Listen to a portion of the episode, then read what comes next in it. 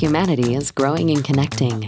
Tomorrow's world needs more energy from more places. But to find our net zero future, we must overcome the natural constraints of many new energy sources.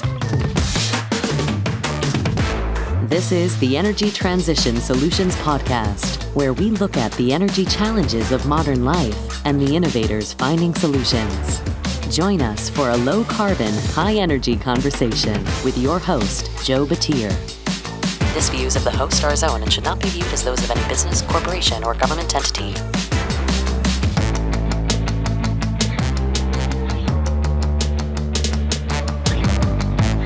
Hello, and welcome to the Energy Transition Solutions Podcast brought to you by AWS Energy. I'm your host, Joe Batir.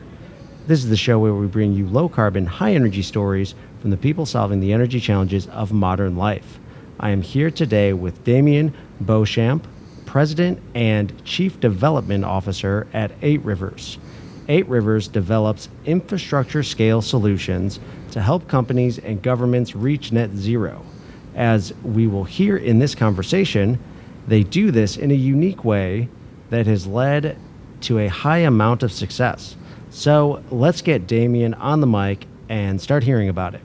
Damian, thank you for joining me on this episode today. If you would please share with me and the audience your background and an introduction to Eight Rivers. Yeah, absolutely. Thanks, Joe, and I appreciate you having us on. Uh, uh, so, for me, background uh, formal training is in chemistry. Uh, so did undergrad and, and graduate work in chemistry. Uh, during my graduate work, uh, engaged in some entrepreneurial activities and on the side of working towards my graduate degree, started two companies, um, got engaged in pitch competitions around the country, uh, pitching clean energy solutions and energy storage and chemical inventory systems. Um, and then through that, uh, came to, to find Eight Rivers ultimately in, in, in uh, Austin, Texas, at a Fortune magazine conference where I was speaking. Um, as you mentioned at the beginning, uh, Eight Rivers is focused on large scale uh, industrial decarbonization. So, how do you reduce and eliminate the emissions from hard to abate sectors? Uh, things like large scale power generation, the petrochem industry, ammonia, uh, building materials, steel. Uh, you know areas like this, and, and we take an innovative approach um, and and sometimes an unconventional approach uh, for reducing emissions from these sectors. That is very exciting because, as you point out, this is one of those areas that it's very hard to abate. And even this week, we are at CERAWeek recording, and during Secretary Granholm's uh, keynote address, she talked about a new FOA coming out about specifically decarbonizing large scale, hard to abate industries. So I'm curious for Eight Rivers, you're here presenting at CERAWeek. you've got a, a booth. How, I guess, how long have you guys been around? What are some of those, what is this unique approach that you take to, to abating these industries? Yeah, absolutely. Um, so we were founded in 2008, so we're about a decade and a half old now. And, uh, you know, our approach for abating emissions um, isn't about force fitting a single widget uh, into a customer's ecosystem. Um, every customer's uh, system uh, is different, and for each customer, uh, they have multiple locations all around the world, and each one of those locations has unique circumstances. And so, what we do is we first go in and, and work to understand the customer, uh, the customer's concerns, uh, how these systems operate, and then we start to look for inefficiencies. We look for places where uh, heat transfer can be done better. We look for places where fuels can be combusted in a cleaner way, making the CO2 capture easier. Um, uh, we look to integrate waste heat into the carbon capture process to try to keep the costs as low as possible. Additionally, as we implement our solutions, we're always looking for cogeneration benefits. So, beyond just capturing CO2, in the process of capturing that CO2, are there opportunities to generate additional value added products to help cover any additional capex or opex that may need to be put to work to implement the solution? Uh, and this approach of having empathy, meeting the customer where they're at, and focusing on economics has really been the biggest game changer for Eight Rivers, and I think for the industry really embracing us as a uh, uh, alternative, uh, I would say, uh, unconventional clean tech company. Yeah, that is that's a very almost intuitive way that you would think about it. It almost sounds like a, as you were explaining it, I was thinking of management consulting firms where they come in, they try to see who the company is, what they do, what they want to do, and then they try to find the opportunities to increase efficiency. And really, you're just doing that in a in a carbon intensity or or production efficiency kind of style. Now, you said you started in 2008. If my math is correct, that is you're going on the 15th year of being in existence. 2008 as as some viewers may remember was the financial crisis, and there was a big recovery act that brought in lots of money into renewable energy and into maybe maybe you could call it renewable energy or energy transition 1.0 and and then there was kind of a lull which many companies did not survive. But you are here at CERAWeek you have clearly survived and and it based on on what I'm seeing it looks like you would be thriving now. I guess the the question behind all of that is how did you what has it looked like the past 15 years and how would you say that you've made it through this time and continue to grow? Absolutely. Um, so I've been with Eight Rivers now for seven years. Um, so wasn't here since the inception, but around 2008, whenever there are economic downturns, uh, it turns out that that's a great opportunity for new and emerging companies to grow. Um, with that um, uh, Recovery Act, uh, specifically, there were some clean coal provisions uh, that were in there. Uh, and those are some of the first uh, items that started to catalyze Eight Rivers um, focus uh, in clean energy. So I wouldn't call it renewable energy. I wouldn't even say transition. I think that we're going to see uh, a lot of the same energy sources used. Uh, they're going to be used in cleaner ways, and then you'll see new sources come online. And so, what initially uh, happened was there was a, a, a, large engagement from the Eight Rivers team in 2008, 2009, 2010 to look at how could you utilize coal in a cleaner way? How could you capture the emissions, uh, abate any particulate, reduce SOx and NOx? Um, and through that effort, um, Eight Rivers came to design what is known as the Allam-Fetvedt cycle, which is a unique way of generating power and capturing the CO2. Um, in that effort, the focus was first to generate power using this new thermodynamic cycle uh, with coal. Um, and as uh, our group started to engage the industry, the advice that industry gave was don't focus on coal, focus on gas, because that's going to be the, the fuel that really takes over in the United States. Um, and so the team uh, uh repositioned uh, their focus on the natural gas fired variant of the Allam-Fetvedt cycle. Uh, we then created the company Net Power, so we're the corporate founders. Uh, ultimately licensed the technology to that subsidiary and then raised capital investment from various partners into that organization.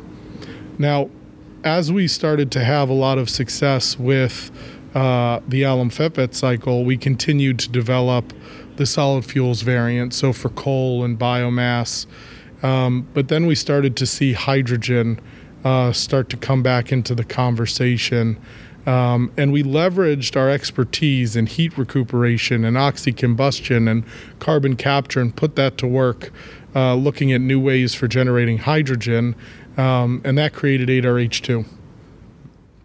Um, and then, you know, a lot of things happened between, uh, you know, then and now. Um, but recently we saw the, the Carbon Removal X Prize get announced.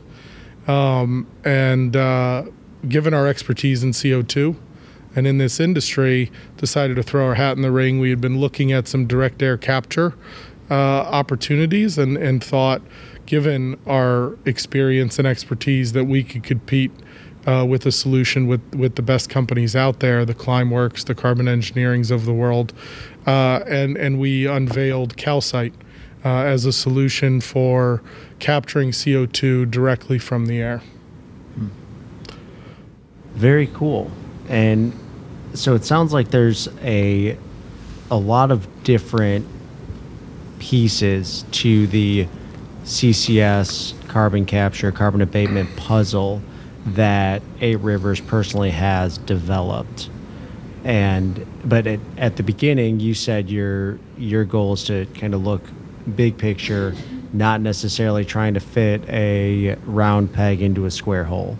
So I want to ask with with this larger picture, these how do the specific technologies ultimately fix, fit into this larger picture of helping companies reduce their carbon intensity?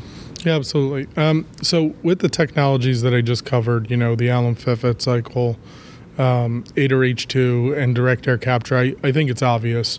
Uh, so on power, power generation, we eliminate the emissions, give stable base load to support the further rollout of intermittent renewables.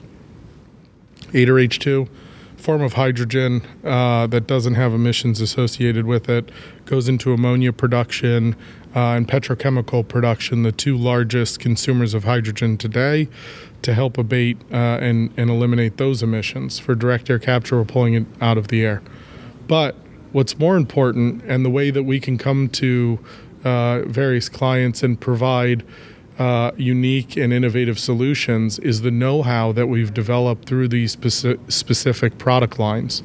And so, our ability to recuperate heat, our ability to deal with CO2 as a pure fluid, as well as oxycombustion, are all common themes that we often bring to the table when we develop bespoke solutions for clients. We also take an unconventional view on decarbonization. Um, a lot of people believe that decarbonization is about deploying a solar panel, deploying a windmill. Absolutely. As energy demand grows, that's a great thing to start putting into the mix. But we've seen over the last two decades a lot of renewables get deployed. And we just saw CO2 emissions have peaked yet again. Now, the IEA reported that they were less than expected, still higher than ever.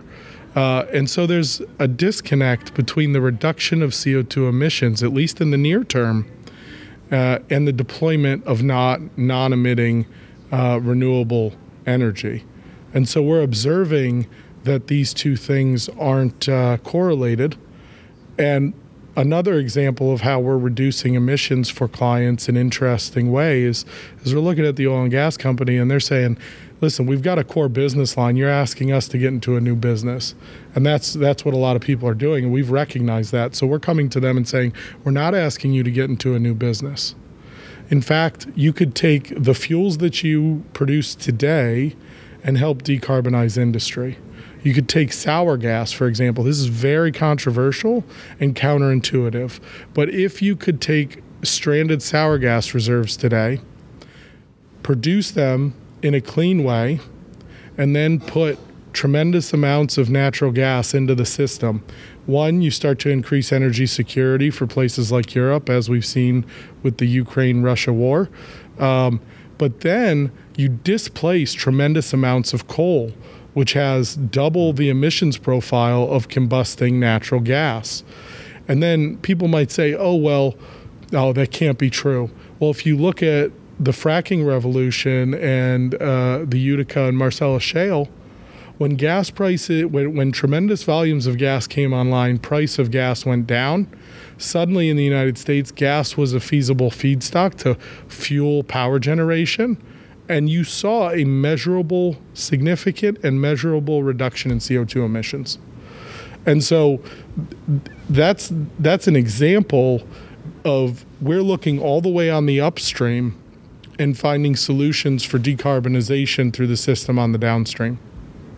Yeah, that I really like that example and, and seeing that full cycle picture of how do you actually decarbonize and it and it almost then you could even start looking at it in that kind of scope one, scope two, scope three style whether a, a, company wants you to do that or or whether that is a mandate that that a company has.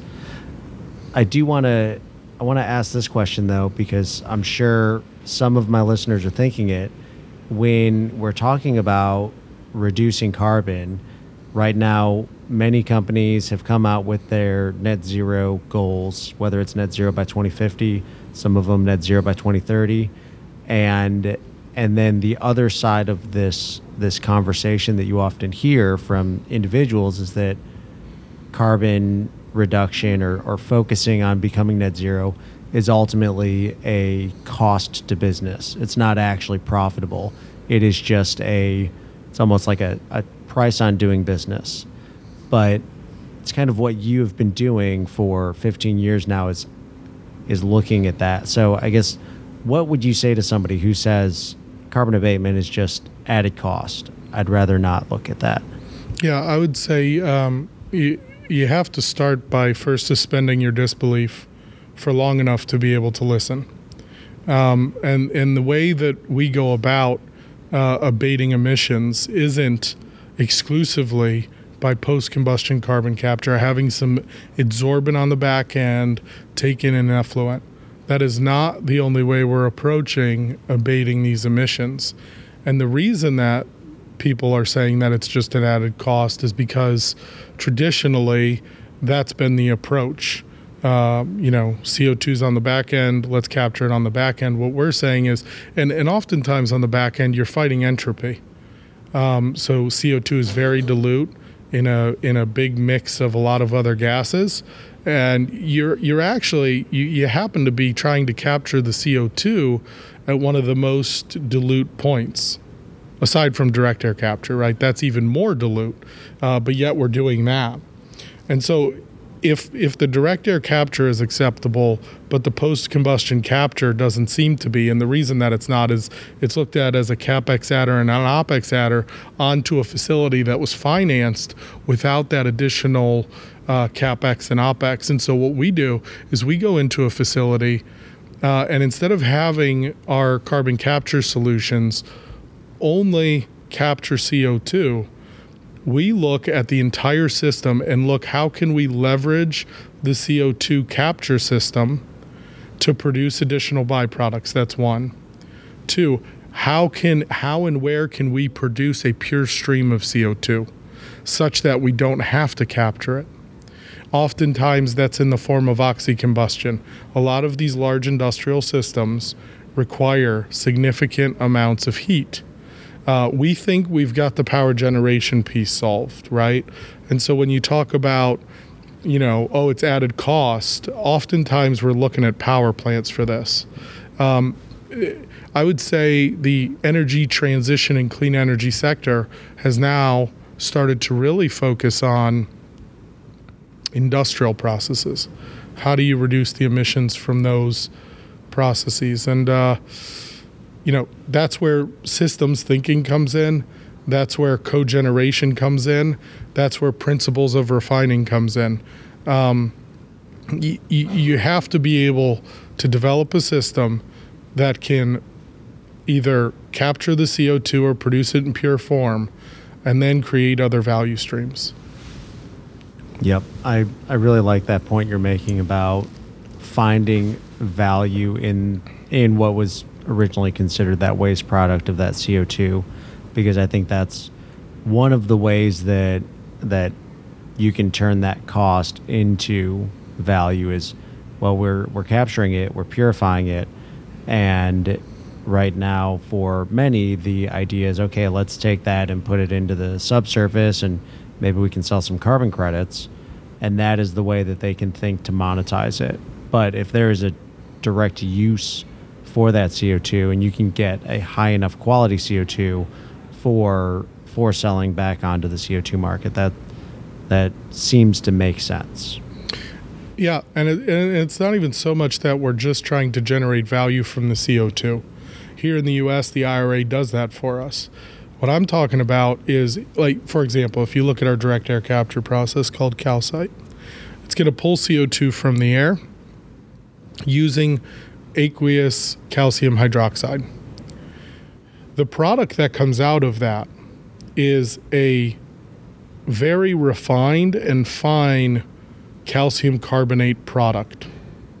That calcium carbonate product is valuable to the building industry.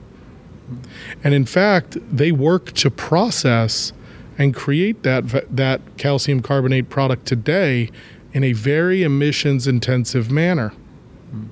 It's worth about two to three hundred dollars a ton, and what we're saying is that the way that you've looked at creating the product is what we can fix.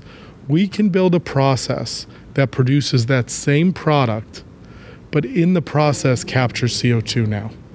Hmm. So it's not about retrofitting everything. It's not about just capturing CO2. It's about starting from a blank sheet of paper and saying, I have the constraint of producing all of the commodities that this system would produce otherwise, but I have to capture the CO2 as well, and I have to create value at the end of the day. And if those two things don't happen when we go and invent a system or look at a system and work to provide a solution, that solution won't see the light of day. The customer won't see it. And if at the end of the day we can't find a solution, we'll say that we can't find a solution. Now, one, I guess right now, you just brought up the IRA, the Inflation Reduction Act, and right now there is significant funding associated with the IRA for carbon capture and and decarbonization. How how exactly has that impacted either your work or how does that impact the way that you are going about looking at these projects? Um, so I think our benefit is that we started building this foundation of decarbonization, industrial decarbonization, before there was any uh, Infrastructure Act, before there was any 45Q. And because of that, we had the constraint that our systems had to be economic without any government incentive. Now, since 2008, people have had a hard time believing that that was possible. But that's because they were looking at legacy systems and saying any one of these legacy systems is going to require additional capex and opex. But we were saying, no, we're taking a blank sheet approach. We're redesigning the engine for power generation with the constraint in mind that you have to capture the CO2. Um, and so now that the IRA is passed, and we've spent a decade and a half developing these technologies, we've spent a decade and a half building trust with the industry. We've spent a decade and a half building trust with our investors. Um, I would say it's game on. All right, great. So I do want to, I guess, talk about this idea. You've brought up uh, partners and customers and the industry itself. You have developed these technologies, but I guess the, the question is are you an owner operator of these? Are you selling equipment? Are you strictly consulting and then licensing out this? I guess, how does a solution actually come to fruition? Okay, so uh, the way I would describe Eight Rivers is one, we're a solutions provider, but what does that mean?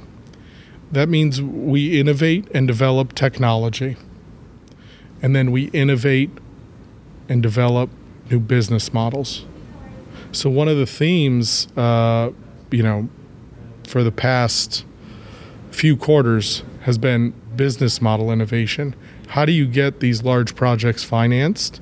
That's something that we've focused a lot of our time thinking about, probably just as much as the technology side.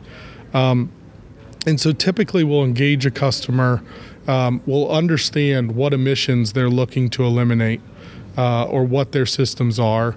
Uh, from there, we can either provide solutions that we currently have or we can go to work to build more of an integrated solution uh, with, with our industrial heat applications.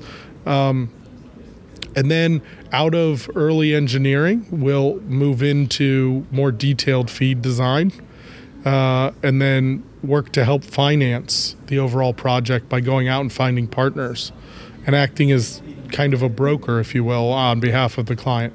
In other instances, we'll start the project ourselves. So we'll go out and we'll find a location where there's good CO2 transport or existing sequestration wells. We'll find out who owns the land. We'll go talk to that organization, look to lease it. And then we go talk to, you know, the, the local utilities, those who could provide the, the fuel. So the natural gas and, and offtake electricity or offtake and consume hydrogen into ammonia production. And we don't ask them to do anything different than what their traditional business does sell natural gas, make, make ammonia, buy hydrogen, do a power offtake, transport the CO2 in the CO2 pipeline that you have. And if those parties come to the table and give us those supply and offtake agreements, we can go to work to then finance the development of the project to FID. Um, and and so I think our approach is very logical when it's when it's stated, um, but it, it, doesn't seem to be uh, an approach that a, a, lot of technology developers are taking. Instead, they're saying, "Please buy my technology." In the long run, we don't want to be an owner operator. So even the projects that we develop, we'll bring in partners who have experience in ownership and operation. We're not going to do that long term. Okay. Yeah, the way you talk about it, it I guess just popped into mind the idea of like the the fallacy of those sunken costs or being committed to a project because you've already spent that money and it it seems like that's kind of the mentality people take right now is we've already got the system we've already run it it, we're already running it in this way. So we need a simple bolt on that will abate carbon and not cost us too much money. And that's the only way we can do it. But that's not really that's not optimizing a system. That is trying to minimize your additional impact. That's exactly right. Yep. So if you focus only on trying to eliminate the CO2 instead of designing a system that inherently captures the CO2, your economics typically always break. Hmm. Yep. So, one more question before I get into my final questions. As we are here at CERAWeek, it is Thursday, so the week's almost over. How has the show been for y'all? Um, this year has been incredible.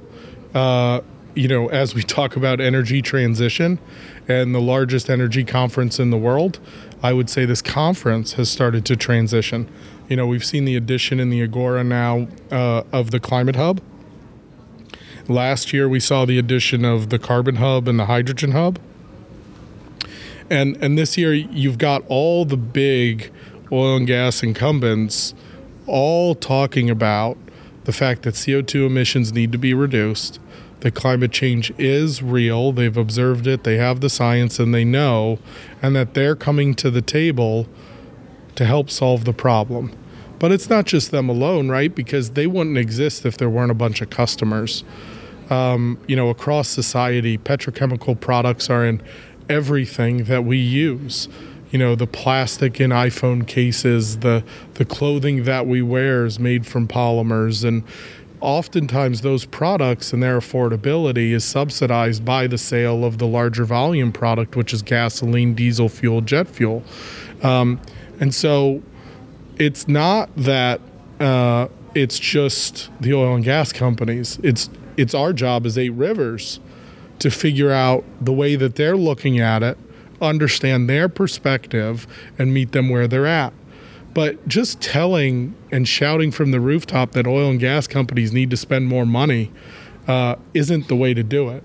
Um, you need once you. I've found that if you go into these organizations, understand where they're at, uh, you can walk them to really pragmatic solutions, and they'll adopt those. Um, so that's one theme here at CERAWeek that I've seen is is an open mindedness, a progressiveness in the discussion. Um, I would say this is the most attended CERAWeek in history. Uh, over 7,500 people in attendance. Uh, they've done a wonderful job spreading the crowd over the entire space from the Hilton uh, on through the Agora. Um, and it's just been a wonderful networking experience. Uh, leaders are ready to stop and, and talk to solution providers uh, and engage in, in meaningful dialogue that will result, uh, I think, in emissions reductions long term. Yep. Yep. Absolutely. Well, I I've had a very similar experience. I think it's a very good show, and, and I think you hit it hit it right on the head with the with that theme of now it everybody is coming together and coming together in a very real and very pragmatic and very I guess accelerated sort of way with that, I want to transition into the final questions. These are the questions I ask all of my guests. That first question being, what is a favorite book of yours that you would recommend?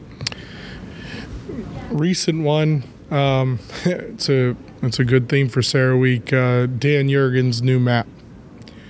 It's a book by Dan Yergin entitled The New Map, and it talks about energy uh, and geopolitics across the world. I like it. That one is by far the most recommended book. So you are spot on with that and very fitting for for it being CERAWeek. The other one I would recommend, uh, I don't know the author, but it's called Elephants Can Dance. And it's all about IBM's transition from a large, lethargic organization to becoming a nimble, agile, innovative organization. All right. Yeah, I think that's a that sounds like a really good one as well. I will have to add it to the list. Now that next question is when will we be net zero as a society?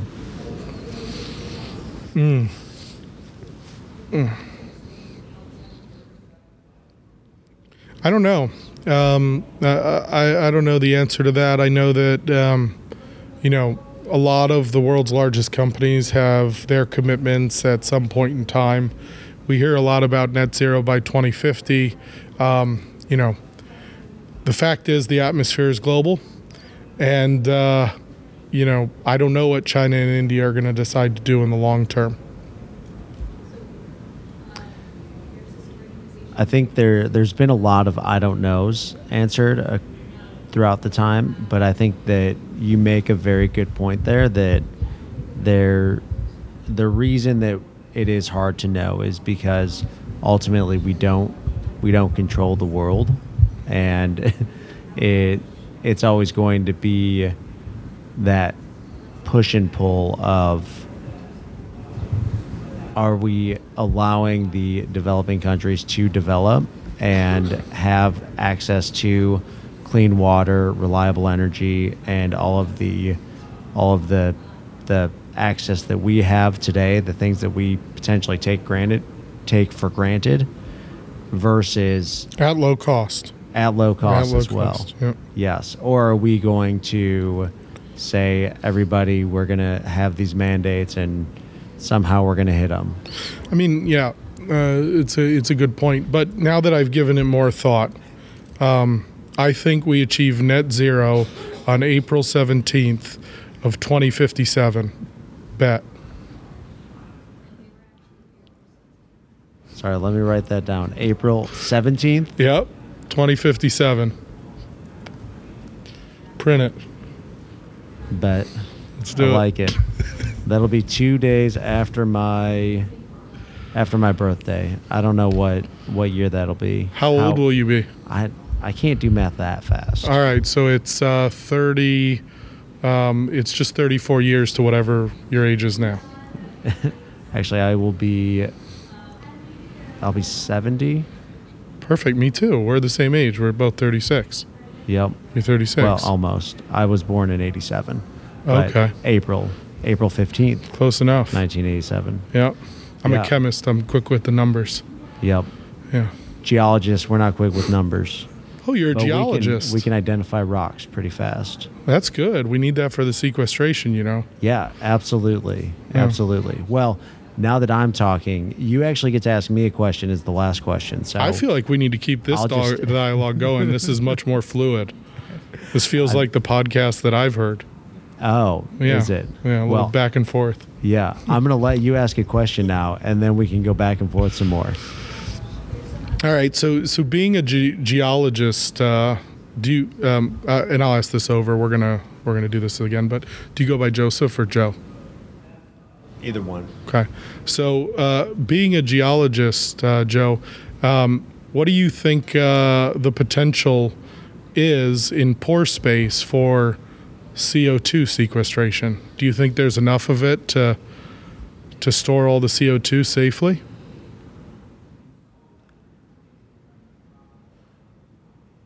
You know if you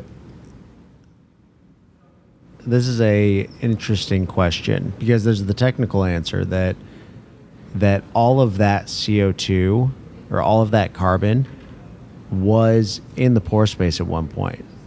And in fact more of it was because at some at some points in history CO2 in the atmosphere was lower than it was today. So technically yes, there we can physically put all of it back subsurface and have it have it out of the the modern or kind of present day carbon cycle. It can go back into its geologic carbon storage space. Now, the tricky part here is that we are taking that carbon, we are putting it into a into a different spot, and we are putting it in in a different way. we're putting it in as CO2. It is not it is not in its its dead life form, and then being buried at the bottom of the ocean as algae or as plant matter. We're physically taking it as CO2 and trying to put it in the subsurface. So I think that the answer is yes, but can we do it in the way that we are? That I think is is a bigger question, and I think right now we are still struggling with that because I I always forget the exact stat, but I think we have to increase the amount of sequestration 20 times above what it is today. And right now we we haven't been able to find that much pore space, get those many permits out, actually see where we're going to put all of this. And even some of the largest projects I've heard of only get up to 25% of today's sequestration, and we have to go 20 times above it or more, I think. So, technically, yes, it should be possible because of the geologic the geologic cycle. Can we physically do it using kind of our constructed ideas? That I don't know. It's an interesting point. Um, I, you know, from from a technical capabilities standpoint, um, I would I believe that if we do the analysis of how much uh, fluid, both in liquid and gas form, the oil and gas industry has transported and moved from place to place, extracted, put into different form over time, that they've they've probably moved that much volume. The other thing that's interesting that you mentioned is the permitting, and I do think that actually that's the question even before geology is permitting going to be able to keep up Yeah. to meet that 20 times. Um, have you ever heard of a company called CarbFix? I have. Yeah. Yes. Yeah. So I I know a few people at CarbFix. That's a pretty neat company taking the basaltic formations and Yep. and creating calcium carbonate down in the ground and Yeah, I think that what they're doing is very cool, and I I know that there's been some studies by the USGS looking at areas that are similar, like the Snake River Plain. Snake River Plain has a lot of basalt and, and mafic rocks, similar to Iceland in some in some ways, like that, and looking at those kind of areas to do similar processes. The last thing I'll add, just as a conversation point, so maybe you have some interesting material. So, Oxy obviously is an investor in Net Power. Uh, Oxy acquired Anadarko in and through the pandemic, um, and they used uh, Vicki uh, Hollub, their CEO, leveraged $10 billion from Warren Buffett to make that acquisition possible. Now, a lot of people have said, or at the time, they said that was the dumbest deal ever, shouldn't have done it. Um, and so since then, Oxy's price has, has really went up significantly. And so I started to look at that. And then Warren Buffett and Berkshire started talking about how they, they want to be able to acquire up to 51% of Oxy. Wow. So then I started looking into Berkshire and the companies that they own, and one is Lubrizol, a company out of Akron, Ohio, where I'm from. And uh, I found out that Berkshire wholly owns Lubrizol, and Lubrizol's largest customer is Occidental Petroleum because they provide a surfactant that helps with the injection of CO2 into reservoirs for enhanced oil recovery. And one of the ideas on storage, when I was talking to the chemist at Lubrizol, because I have an old uh, classmate that's now there, um, was given that this compound is already used as an injectant with CO2, um, it would be interesting if you could develop a surfactant that you could inject with CO2 and then follow it with a catalyst that would cause a polymerization reaction with CO2 and that surfactant to create a solid underground. Conspiracy theory? I think this is where Buffett's headed. All right. Should we write this one down as well? Uh, I would put that right next to that April 17th, 2057. Good. I've got it. Great. Yeah, I mean, what you're saying is is is very interesting though because when you look at CarbFix, one of the key parameters is how fast that chemical reaction occurs and how fast you actually get the solidification. And part of the reason it works so well in Iceland is because you are in an active geothermal system. So by increasing the temperature, that is how they get it to work as quickly as they can. And that is almost the big question for something like the Snake River Plain. It's like in in the far western Snake River Plain, you're not as hot because it's older. If you're like right next to Yellowstone, it is hot. Now you're starting to talk about national parks and and that's a whole whole nother regulatory issue. So I'll stop that conversation there. But it that is one of the key key issues of carbon sequestration is as you're obviously aware is how do you keep it in the ground? That's and right.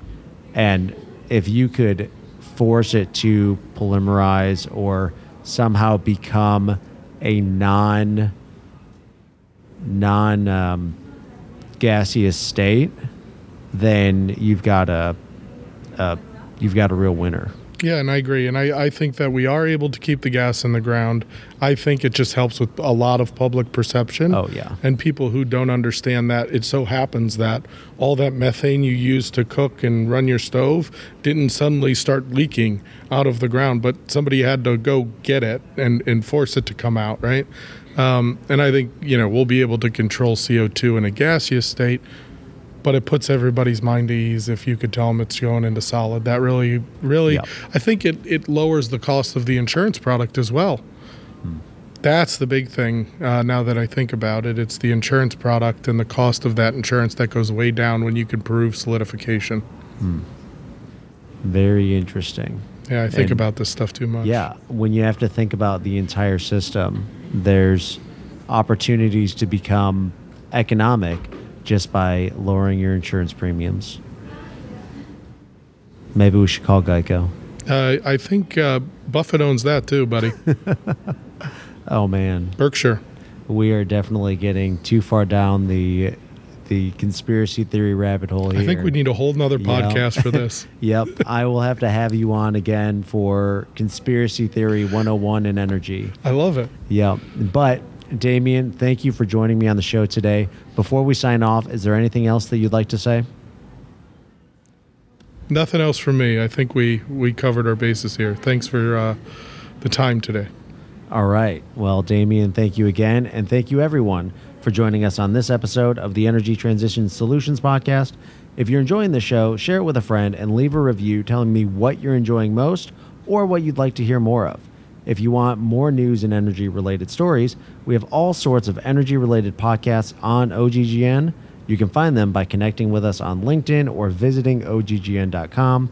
One more thing I have a quick favor to ask. I have a one question survey that I want you to fill out. The link is in the show notes. Please go fill that out. And if you do, we can send you some stickers.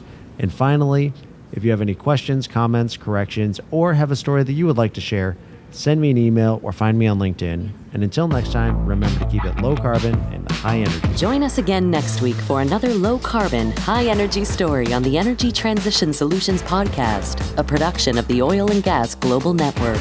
Learn more at oggn.com.